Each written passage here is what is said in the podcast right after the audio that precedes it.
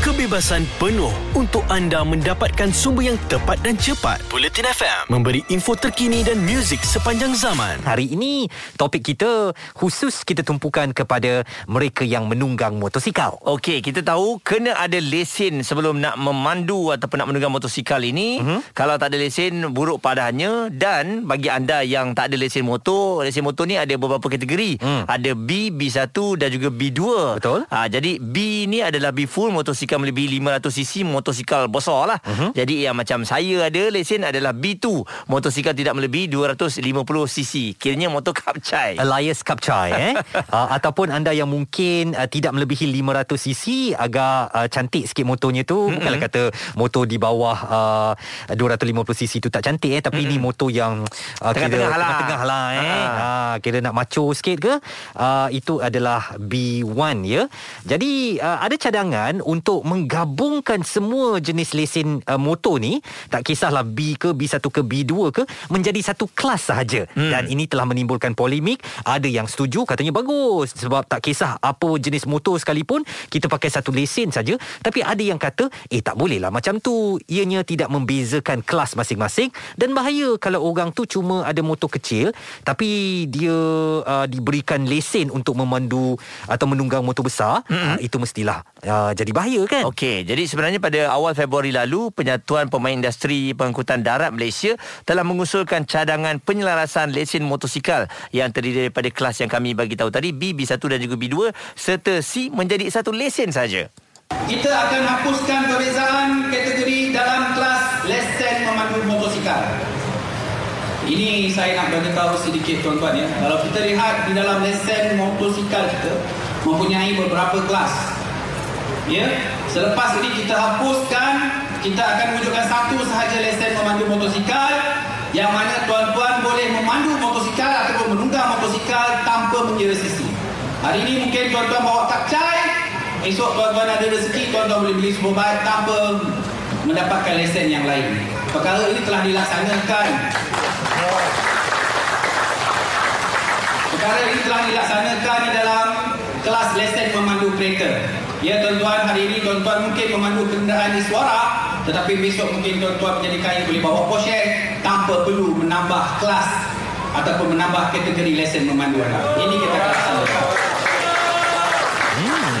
Nampak disokong juga ya. Betul. Jadi itu Encik Kamal dari Penyatuan Pemain Industri Pengangkutan Darat Malaysia. Jadi kita nak pandangan anda, setuju tak kalau semua lesen ini digabungkan uh, jadi satu kategori saja, tak payah dibeza-bezakan. Hmm. Talian kami buka kosong tiga tujuh tujuh dua dua lima enam lima enam atau WhatsApp kosong satu tujuh dua tujuh enam lima enam lima enam. Saya sudah semestinya bersetuju. Bagaimana dengan Izwan? Saya tidak bersetuju kerana harus dibeza-bezakan mengikut kapasiti. Uh, jadi tak adalah semuanya dibuka macam tu saja. Ya, sewenang-wenangnya begitu sahaja. Okey, kalau satu kan senang, tak payah membazir. Yelah, tapi kena ikut kebolehan dan kemampuan kita juga. Jelas dan terperinci supaya anda tidak ketinggalan. Bulletin F M, info terkini dan muzik sepanjang zaman. Selaraskan lesen motosikal untuk semua kelas, lebih senang atau membahayakan. Muaz ni dia selalu lebih bersifat hmm. uh, moden tau. Dia apa-apa perubahan je dia bersetuju. Saya yeah. agak konservatif sikit. Aduh, orang lama. Dan benda lama ni benda yang bagus sebab ha. dia dah terbukti berkesan selama ni. Apa nak diubah-ubah lagi? Jadi kalau kita tengok, bila B satu, B dua dan juga B ni kalau digabungkan, hmm. memudahkan dan juga, juga menjimatkan kita. Dia sekarang bukan pasal memudahkan kan Muaz, ha. dia pasal keselamatan. Eh. Kalau seseorang yang ada kapasiti uh, motor Mm-mm. rendah eh, di bawah dua ratus lima puluh cc, Mm-mm. tiba-tiba abang ipar dia ke ada pakai motor besar, mm. dia tak ada kebolehan, tak diajar untuk bawa motor besar, mm. tapi sebab semuanya dah digabungkan, okey kita belasah. Ha. Apa nak jadi dekat jalan raya? Inilah orang tak bawa motor. Orang bawa motor dia tahu. Sama je Zuan bawa motor. Start masuk gear jalan. Saya tak bawa motor sebab kaki tak cecah tanah. Jadi itu yang menyebabkan saya kurang bawa motor. Kita ada Faiz dari Ibu Negara. Faiz, apa pandangan awak? Awak setuju tak semua jenis lesen uh, motosikal ini digabungkan jadi satu je? Uh, saya sangat setuju lah. Oh, sangat-sangat ya? setuju. Hmm. Uh. Kenapa? Betul betul cakap Muaz tu, senang. Oh, senang ha, eh. Sekali jalan je. Oh. Tak payah nak pergi lagi ke kelas. Oh. Tak payah nak pergi lagi nak ambil test. Mm-mm. Awak memang ha. seorang penunggang motosikal lah. Ah, ya betul. Saya pun macam bercadang juga nak nak beli motor besar, tapi itulah benda tu yang yang macam menghalang sikit lah. Sebab kena pergi masuk kelas balik semua eh. Ah, betul. Oh, hmm. Sekarang awak uh, lesen motosikal yang mana? Saya B dua. B dua maknanya tidak melebihi dua ratus lima puluh cc lah eh. Hmm. Ah, betul betul. Motor kapcai. Okey. Jadi uh, ni Faiz, uh, Izwan ni dia, dia, dia tak faham sangat pasal uh, apa pasal motosikal ni. Dia kata kena setiap sisi yang naik tu kena belajar. Jadi pandangan awak macam mana? Adakah sama je motor kapcai? Motor sisi yang besar ni kalau kita tak masuk kelas pun kita boleh bawa je kot. Ah, sebenarnya betul cakap Muaz tu, tak perlu pun. Dia boleh kata learn by heart lah sebenarnya. Oh. Hmm. Oh, jadi sebenarnya boleh, dia akan automatically dia akan boleh pasal safety pun kita akan tahulah diri sendiri. Hmm. Kita akan tahu punya insya-Allah. Sebab kalau kapcai mungkin dia ada clutch, dia ada uh, apa belakang motor motor motor besar mungkin dia pakai Swiss je. Pakai Swiss? Ha, dia pakai apa orang panggil kat tangan aja kan? Starter. Ha. Bukan starter, starter tu nak start motor. Kau ingat aku tak tahu pasal motor ke? Ha? Ah. Aduh, okey. Jadi Faiz setuju Faiz eh? Ah, saya saya setuju. Oh, sebab dia akan menjimatkan kos eh Faiz. Ah, betul, menjimatkan kos, oh, memudahkan kita lah. Eh, tak apa, saya hormati pandangan awak, tapi saya tetap rasa macam yang kalau awak bawa kapcai tiba-tiba awak nak bawa motor besar, motor apa? Ha? Motor apa-apalah, hmm. motor yang besar lah. Ha. Superbike. Uh, ha, superbike ha, kan. Ha. Macam mungkin Uh, orang panggil pengendaliannya tu berbeza. Hmm. Tapi saya rasa dari segi safety tu memanglah ada beza sikit, tapi benda boleh belajar lah. Ha, belajar tu lah kena pergi kelas. Tak payah by heart. Tak payah pergi kelas. Ha, by heart tadi. By heart, betul lah by heart. Ha, jadi kita dah tahu dah hmm. sebenarnya by heart je. Orang naik motosikal ni memang betul Izwan by heart. Mana hey. dia nak masuk kelas. Habis lepas ni polis tahan, awak dah belajar ke belum? Sudah cikgu, ha, by heart. Mana by boleh. Yalah, sebab tu kita kata satukan je. Ada ke kepentingan anda di sini untuk mendapatkan berita secara tepat dan pantas. Dua anggota polis maut bertindak atau berlakon sebagai bangsa yang perlu diselamatkan. Operasi Mencari dan Menyelamat S A R. Bulletin F M, info terkini dan muzik sepanjang zaman. Topik kita petang ni sebenarnya uh, tertumpu kepada penunggang-penunggang motosikal lah ya. Mm-mm. Jarang agaknya kita beri tumpuan kepada mereka sebab selalu fokus kita kepada pemandu uh, kenderaan, kereta, van dan sebagainya kan. Tapi petang ini selaraskan lesen motosikal untuk semua kelas lebih senang atau membahayakan. Betul, sebab kalau kita dah ada B dua kebanyakan je lah daripada saya ataupun anda semua, mm-hmm. kita bermula dengan uh, motor kecil lah. Betul, kapcai. Uh, kapcai lah. Mm-hmm. Jadi bila motor kecil ni suatu hari nanti bila kita dah ada duit sikit kita nak up sikit uh, grade kita motor ni, mm-hmm. laju sikit. Jadi menjadi masalah untuk kita pula apabila nak kena ambil sekali lagi lesen untuk mengambil kategori yang dua ratus lima puluh ke atas. Lepas tu ada duit lagi, tukar lagi motor lagi besar, kena ambil lesen sekali lagi. Dah tiga kali pergi. Itu kata Muaz lah. Kata saya kenapa tidak buat aja macam tu dan lalui apa yang dah ada sekarang ni. Sebab memandu atau menunggang motosikal ni suatu yang membahayakan. Jadi kita perlu sentiasa diingatkan dengan uh, macam-macam peraturan dan aspek keselamatan, yang kalau kita tidak pergi kelas-kelas begitu, uh, ia akan membuatkan kita leka dan lebih uh, kita kompromikan aspek keselamatan penunggang di jalan raya. Kita ada Zaki dari Ibu Negara. Zaki, apa pandangan anda? Selaraskan leti- uh, lesen motosikal ni bagus ke atau menyusahkan?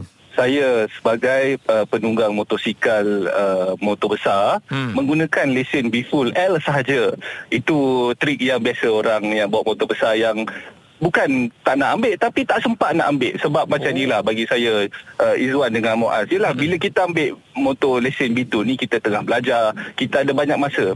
Jadi bila kita dah ada duit untuk beli motor besar, kita dah mula kerja, nak ambil lesen tu dah tak ada masa. Mm-hmm. Ha, jadi memang lebih elok kita selaraskan lesen B dua dengan B full ini. Mm-hmm. Tetapi saya rasa sistem pengajaran uh, lesen motosikal ni kena bertambah baik. Jadi mm-hmm. mereka kena include uh, aspek-aspek yang ada dalam B full kepada B dua, dan juga mungkin uh, motosikal yang dipakai, motosikal yang in between, mungkin yang tiga ratus cc atau yang empat ratus cc yang in between. Jadi dia boleh tahu cara pembawaan dua-dua untuk kapcai dan juga motor besar. Ah, yang tu pun saya setuju juga. Betul, eh? Ambil tengah-tengah eh. Tapi mm-hmm. uh, saya tertanya juga mengenai uh, L tadi yang awak ambil tu. Maksudnya L ni tak boleh bawa orang lain kan, hanya memandu seorang je.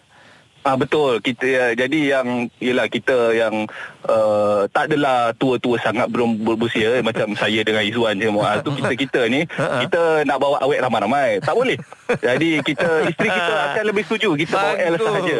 Oh, jadi ha. nampaknya kita nak nak show naik motosikal seorang-seorang aje lah eh.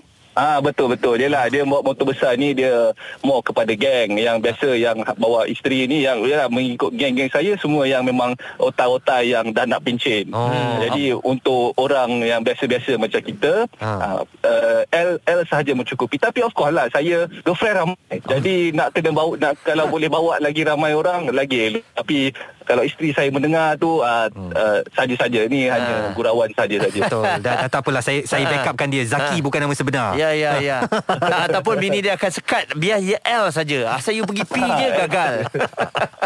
Awak selalu rai pergi mana Zaki? Uh, saya biasanya lah Muaz, hmm. uh, Rompin, Udang hmm. Galah semua dia tu. Dia tunggu itu, nanti tempat. Sempadan buka kan. Ah, ah betul betul lepas betul, ke sana betul, juga. Nak pergi haknya eh. Ada yang nak ikut ke? Hmm, dia setuju nampaknya. Hmm. Tapi cadangannya bagus juga eh. Betul. Iaitu gabungkan ataupun uh, masukkan Mm-mm. aspek-aspek motor yang lebih besar uh, sisinya tu uh, ke dalam B dua. Jadi sekurang-kurangnya pendedahan tu ada juga kepada mereka yang nak ambil B dua atau lesen kapcai ni. Ya, sebab sebab bila kita datang ke kelas Kak Izwan, hmm. selalunya kita akan belajar untuk kali pertama tu uh, dah tam, mungkin tambah silibus sikit je hmm. untuk pemanduan motor yang lebih besar. Kenapa tak diteruskan sekali? Betul. Mungkin saya rasa kalau penambahan dari segi yuran kan, hmm. nak bayar tu okey je kalau tambah sikit-sikit. Sikit-sikit lima puluh, tujuh puluh ringgit kan. Ha, yang penting ha. kita dah ada semua, dah tak payah datang lagi untuk ambil uh, lesen motor ni. Baik, uh, sekejap lagi kami nak menghubungi seorang yang memang dalam dunia um, pengangkutan, dunia kereta dan motosikal ni lah, dia memang tahu benda di hujung jari dia saja. Kita nak dengar pandangan beliau jelas dan terperinci supaya anda tidak ketinggalan Buletin F M, info terkini dan muzik sepanjang zaman. Bicara petang hari ini bersama Muaz dan juga Izwan membincangkan mengenai selaraskan lesen motosikal untuk semua kelas lebih senang ataupun membahayakan, kerana ini cadangan yang telah pun uh, diberitahu, dikongsikan oleh Penyatuan Pemain Industri Perkhidmatan dan Pengangkutan Darat Malaysia. Saya bersetuju kerana memudahkan kita, tak payah pergi kelas tiga kali dan paling penting duit kita pun selamat. Izwan kata, no, kena belajarlah dulu satu persatu supaya kita memandu ni uh, lebih terang. Ha, dan saya rasa demi keselamatan tak boleh dikompromi eh. Perlu untuk mereka yang berganjak daripada satu kelas ke satu kelas ini diberikan pendedahan supaya aspek keselamatan kita di jalan raya akan sentiasa terjamin. Tapi itu pandangan saya dan Muaz. Apa kata kita dapatkan pandangan yang lebih expert lagi? Kita bersama dengan Hazri Shamsuri. Beliau adalah Managing Editor di Careta Media. Tuan Hazri, mungkin anda boleh uh, berikan pandangan. Apakah penggabungan lesen B ini bagus untuk penjimatan kos, untuk tidak menyusahkan rakyat, ataupun uh, sebenarnya langkah ini hanya akan kompromis kepada aspek keselamatan penunggang-penunggang motosikal di jalan raya? Saya rasa itu adalah satu kenyataan yang uh, cuba untuk mencari sokongan politik lah kot. Sebab oh, yeah? daripada puji ha. ya. Sebab benda-benda macam tu hmm. orang Melayu memang suka sangat lah. Sebab hmm. shortcut. Sebab tu lah Labu Peram tu laku, M L M ni laku, kita nak shortcut. Hmm. Tapi seriously benda ni tak boleh. Sebabnya motosikal bukan macam kereta. Kereta ni kita duduk dalam dinding besi. Hmm. Motosikal antara kita dengan jalan raya. Betul. Dan motosikal dua ratus lima puluh cc ke bawah berbanding dengan motosikal yang atas tu, yang besar tu, hmm. sangat berbeza cara penunggangan dia. Kerana jumlah kuasa kuda yang ada lebih daripada dua kali ganda. Betul. Ada yang lebih daripada tiga dan empat kali ganda. Mm-hmm. In fact, in fact sekarang ni pun sebenarnya kita dah terlampau mudah dah. Sebab kita tak perlu ambil B dua. Boleh terus ambil B full je. Mm-hmm. Tak payah ambil B dua tu. Oh, sebab maksudnya satu sekali je dah boleh uh, cover yang bawah-bawahnya. Boleh. Kalau mampu terus ambil B full je. Ah. Dan bila kita belajar ambil lesen B full, kita akan guna motosikal yang besar lah. Hmm. Cuma sekarang ni saya rasa benda tu pun masih tak cukup. Macam di Eropah contohnya, hmm. anda kena ambil lesen kecil dulu. Ha, lesen motosikal kecil, betul-betul dah pakai motor, hmm. baru layak untuk naik ke motor besar. Sebab katalah apa pun, memang motosikal berbahaya. Hmm. Lagi dia besar, dan kalau kita tak cukup ilmu, kita ikut je nafsu kita, ah ha, memang memang ke tepi lah. Memang memang memang memang boleh jadi benda yang buruk lah. Memang hmm. berbahaya. Sebab motosikal ha. ni Azri, memang kalau yang kapcai tu uh, memang dengan kereta dia tak boleh race lah. Tapi di atas uh, berapa tadi? lima ratus eh hmm. yang memang hmm. kereta kita pun kadang-kadang dia tak pandang, dia berdesup laju je. Kadang-kadang kita tertanya-tanya berapa agaknya dia tekan eh.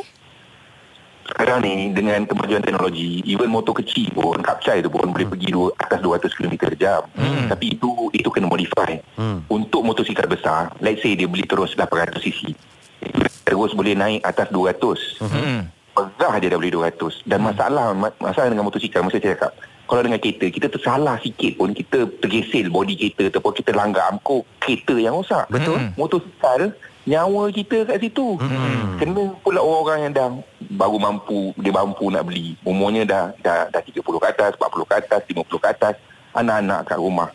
Daripada hobi untuk syok-syok, ha, jadi ilahnya hmm. anak dah tak ada bapa, hmm. isteri dah jadi janda. hmm. Benda-benda macam ni kita kena fikirkan. Jangan fikir syok-syok saja. hmm. Yang bagi cadangan tu, dia memang nak sokongan saja. Dia nak sokongan daripada orang-orang yang kurang bijak. hmm. Ini memang benda normal lah. hmm. ha, Benda-benda normal. Kita tak nak macam ni. okay. Kita nak rakyat Malaysia berfikir jauh, berfikir hmm. secara matang. Dan Malaysia bukannya satu-satunya negara yang ada lesen motor besar ni. Cuba mm-hmm. tengok negara maju, apa yang dia buat, cara apa yang dia buat. Mm-hmm. Sekejap lagi kita nak dengarkan sambungan daripada perbincangan dengan Hazri Shamsuri. Beliau adalah Managing Editor Careta Media, yang mana kita nak tahu dari aspek kos. Apabila nak ambil lesen yang full ni, mestilah lebih mahal lagi. Beliau akan terangkan semuanya di Bulletin F M. Ada kepentingan anda di sini untuk mendapatkan berita secara tepat dan pantas. Dua anggota polis maut bertindak atau berlakon sebagai bangsa yang perlu diselamatkan. Operasi mencari dan menyelamat S A R. Bulletin F M, info terkini dan muzik sepanjang zaman.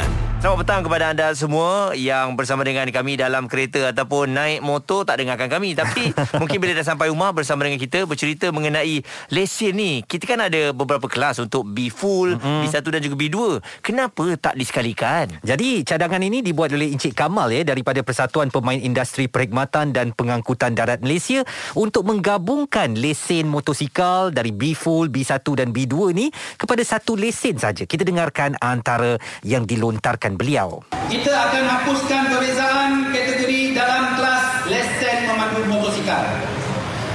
Ini saya nak beritahu sedikit tuan-tuan ya. Kalau kita lihat di dalam lesen motosikal kita mempunyai beberapa kelas. Ya, selepas ini kita hapuskan, kita akan wujudkan satu sahaja lesen memandu motosikal. Dan tadi kita dah dengar pandangan daripada Hazri Shamsuri, eh, Managing Editor di Careta Media, yang kata ini adalah satu taktik macam nak menarik undi sahaja untuk mendapatkan sokongan, sebab memang orang kita ni suka jalan pintas. Dan kita nak dengar kembali sambungan apa agaknya yang boleh dilakukan supaya cadangan ini kalau nak dilaksanakan mungkin perlu beberapa penambahbaikan. Bulletin F M, terkini, relevan dan penting untuk anda. Info terkini dan muzik sepanjang zaman. Bulletin F M. Selain daripada itu juga Azri, mungkin dari segi um, amount ataupun nak bayar mengambil lesen cost ini di Malaysia, kos ini. Apa pandangan anda sebenarnya? Kadang-kadang bila nak ambil full tu memang ada niat, tapi oleh kerana harganya sedikit tinggi, um, membuatkan kita uh, hentikan dulu. Sebab tu kita ambil B dua dulu. Uh, memang saya sendiri pun dulu mana mampu nak ambil B empat. Saya masa dulu pun ambil B dua je dulu. hmm. uh, B empat ni tak silap saya harga dia lapan ratus ringgit ke atas lah. hmm. Nak seribu daya lah. hmm. Itu je saya nak cakap. hmm. Zaman, tapi at least sekarang ni pun cara apa tu kursus penunggangan di sekolah memandu pun lebih baik daripada dulu. Cuma saya rasa boleh dibaiki lagi, sebab sekarang ni dia dah jadi macam kita punya sekolah, belajar untuk lulus sahaja. hmm. ha, Masa sekolah dulu-dulu lah, belajar untuk lulus sahaja. So orang faham, pelajar tu tak faham kenapa dia kena buat macam ni, kenapa dia kena naik titi. ha, Itu penerangan itu yang saya rasa sedikit ber, sedikit kurang lah pada hmm. sekolah-sekolah institusi memandu. Diorang tak cakap kenapa. hmm. Jadi kalau ha. uh, ini antara aspek yang perlu diperbaiki jugalah Azri. Betul. uh, Sebenarnya silibus uh, menunggang, silibus motosikal ni yang buat dia tu pun bukan calang-calang orang. hmm. Haji Wazi kita, hmm. uh, juara kapcai kita, king kapcai kita tu, hmm. dia buat, dia dah buat kajian apa semua baru dia keluarkan silibus tu. Dan dia kata memang ada sebab-sebab dia kenapa kena naik bonggol, kenapa kena naik titi. hmm. Tapi orang tak terangkan. So hmm. orang ingat macam menyusahkan. Sebenarnya tidak. hmm. Dia lebih kepada kawalan motosikal. Motosikal besar berat dua ratus kilo ke atas. hmm. Nak banding dengan kapcai lapan puluh kilo, sembilan puluh kilo, seratus sepuluh kilo. Lain sangat, sangat berbeza. Itu dia Hazri Shamsuri, Managing Editor Careta Media. Saya tujukan semua hujah beliau kepada anda Muaz. Okey, jadi uh, boleh pakai. Mm-hmm. Apa yang diberikan input tu memang betul. Mm-hmm. Ya, yeah, uh, tapi Yelah, kita kita nak yang paling memudahkan kita ha. sebenarnya pada harga kita. Jadi um, yelah, pada input yang diberikan oleh Hazri ada benarnya. Dan uh, mungkin kalau boleh kita harapkan uh, lesen-lesen yang harus diambil ni dimudahkan dengan harga yang sedikit murah. Betul, tapi uh, aspek uh, keselamatan memang sentiasa tidak boleh dikompromi. Macam Hazri kata tadi, hmm. uh, penunggang motosikal ni sangat terdedah kepada bahaya. Jadi itulah yang uh, nak dijaga dalam setiap pembelajaran yang uh, wujud di pusat-pusat uh, latihan memandu atau menunggang ini, ya. Mm-mm. Itu saja topik kita untuk bicara petang hari ini. Terima kasih anda yang telah pun memberi uh, pandangan serta cadangan. InsyaAllah esok kita akan hadir dengan topik yang lain lagi. Okay. Anda terus kekal bersama kami. Jap, saya nak tanya Izwan, habis dah buat topik ni tak nak ambil motor ke? Uh, kaki tak sampai. Penat dah kita berhujah. Baru nak ajak geng naik motor besar. Bolehlah kita ride sama-sama. Kawan Penatlah naik basikal. Kawan saya kata kalau saya naik motor kena cari batu dekat traffic light. Tak apa, batu letak kat belakang. Setiap kali turun kita letak kat kaki. Bulletin F M. Kebebasan penuh untuk anda mendapatkan sumber yang tepat dan cepat. Bulletin F M memberi info terkini dan muzik sepanjang zaman.